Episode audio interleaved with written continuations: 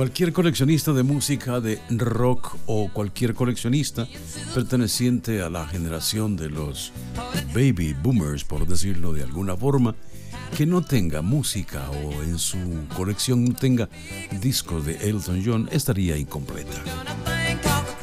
Así que hoy voy a referirme al retiro de Elton John de los escenarios porque él no se retira de la música, se retira de los escenarios. Y para esto voy a hablar un poco acerca de su música, lo que ha significado la música de Elton John para muchos que trabajamos con micrófono y por supuesto para sus grandes seguidores. Hoy vamos a hablar de El adiós al camino amarillo de ladrillos, una gira que comenzó el 18 de septiembre del 2018 con interrupción por pandemia, pero que al final ha sido vista por más de 6 millones de personas en todos los lugares donde se presentó el mago de la maquinita. Comencé a interesarme por la música de Elton John con la primera de sus canciones que justamente se llamó Tu canción, Your Son, pero la canción que definitivamente nos conquistó a todos en la radio fue un tema que habíamos impulsado como super hit fue Alguien salvó mi vida esta noche.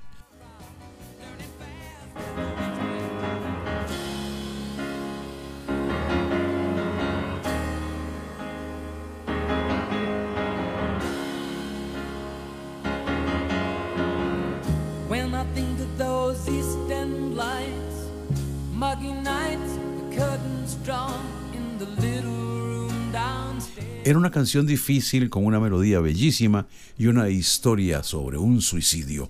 Alguien salvó mi vida esta noche. Así comenzamos a conocer y a programar la música de quien más tarde sería Sir Elton John, que está llegando al final de sus presentaciones para dedicarse un poco más a su familia, a ser un poco más hombre de hogar y disfrutar de todo lo que ha logrado a través de sus años en la música, que suman más de 60.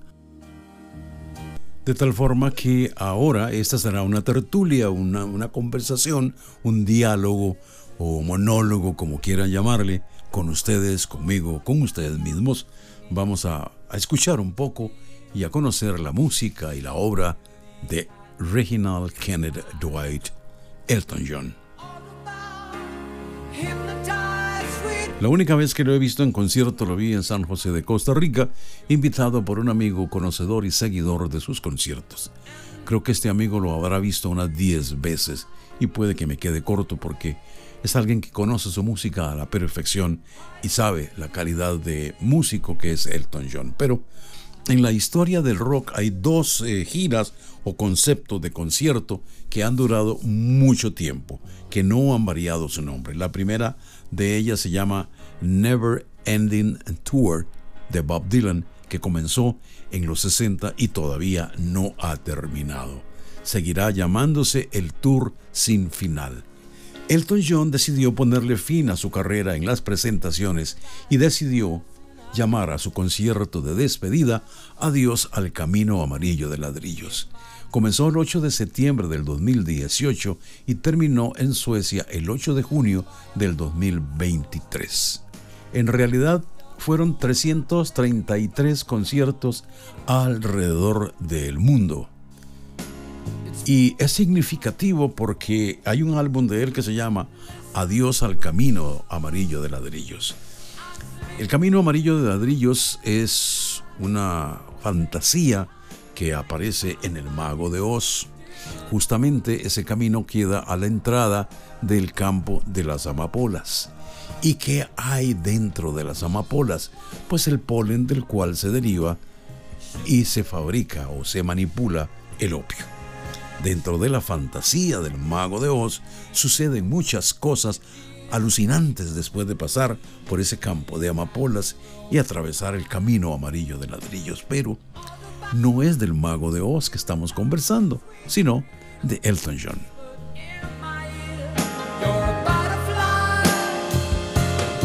Elton nació el 25 de marzo de 1947, o sea que en el 2023 tiene 76 años. Nació en el Reino Unido.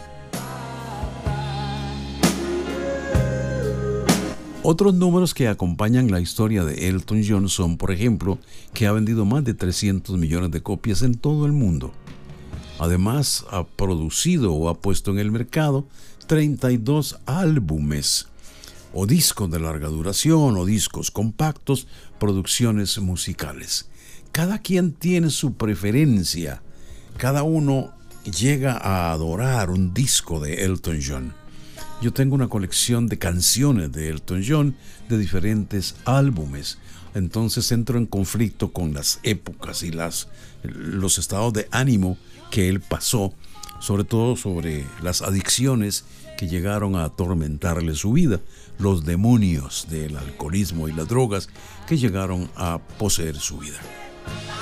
Sin temor a equivocarme, creo que las canciones de su primera época con Bernie Taupin son de la mejor producción que haya tenido, sin restarle méritos. Pero la dupla Elton John y Bernie Taupin fue, es y será tan buena como Lennon y McCartney.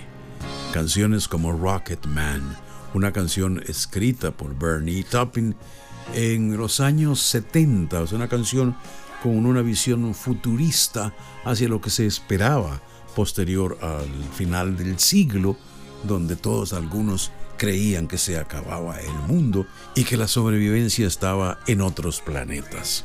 Una visión cósmica del futuro es Rocketman, un astronauta que trabaja cinco días a la semana y que la noche anterior al viaje su esposa le prepara la maleta.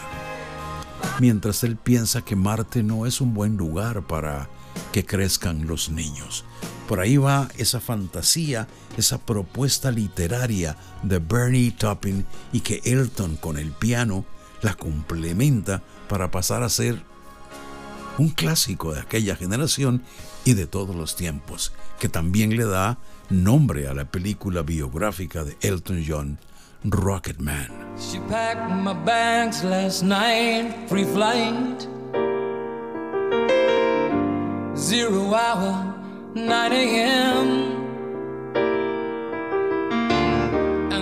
La música de Elton John no solo ha sido un instrumento para conquistar listas de popularidad, su capacidad creativa le ha llevado a componer música para películas. La música de la película El Rey León es de Elton John y otra muy significativa, Billy Elliot.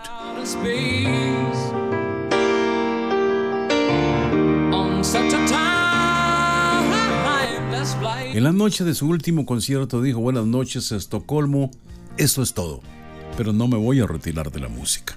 Así que eventualmente Elton John volverá. Lo que sí es que está retirado a partir de esta fecha de los escenarios, de las giras, que son totalmente agotadoras. Elton ha sido un luchador contra el mal del VIH desde 1992 creó la Fundación Elton John contra el VIH. Esta organización fue la encargada del after party de la fiesta posterior a la ceremonia de los Óscares. Ha recaudado más de 200 millones de dólares que contribuyen a luchar a la investigación y a la ayuda de gente que padece el VIH. Reginald Kenneth Dwight, Elton John. Un hombre que a través de la participación en diferentes personajes que ha interpretado con su música, le ha valido también el nombre de El Mago de la Maquinita por su participación en la obra Tommy. Una obra donde Elton encarna el papel del primo Kevin, un malvado acompañante que le hace sufrir mucho.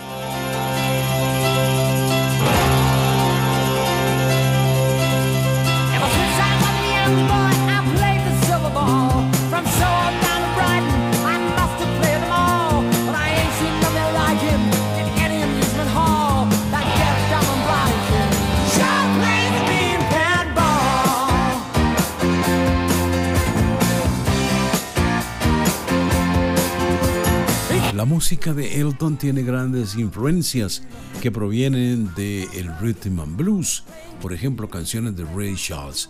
Estando muy joven tocaba en un pop canciones de Ray Charles y otros músicos que habían sido influencia en su carrera musical. De tal forma que hay canciones donde él demuestra que tiene esa influencia y les hace de alguna forma un homenaje. Hay un tema de él que se llama Por eso le llaman el blues. That's why they call it the blues. Don't wish it away. Don't look at it like it's forever. Between you and me, I could honestly say that things can only get better.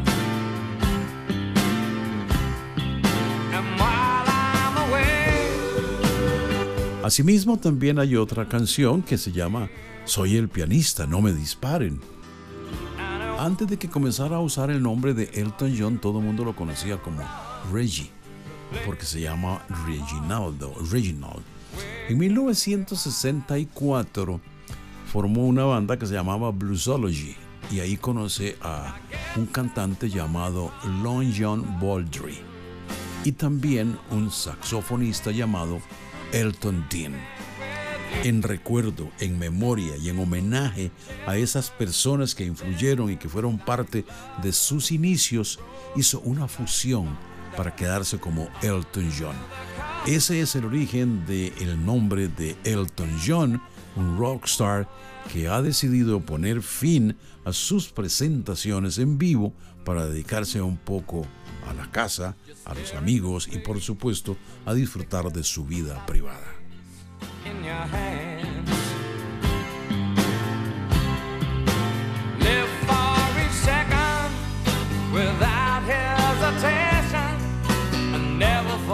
Ha dicho adiós al Yellow Breaker Road, una canción inspirada en un cuento y en una fantasía.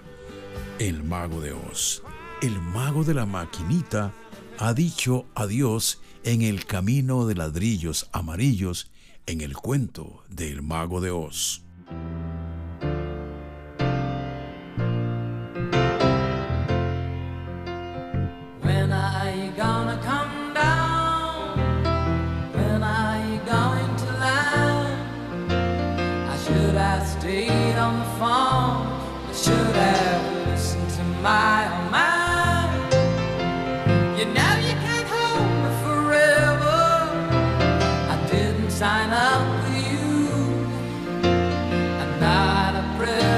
your friends too open. This boy's too young to be.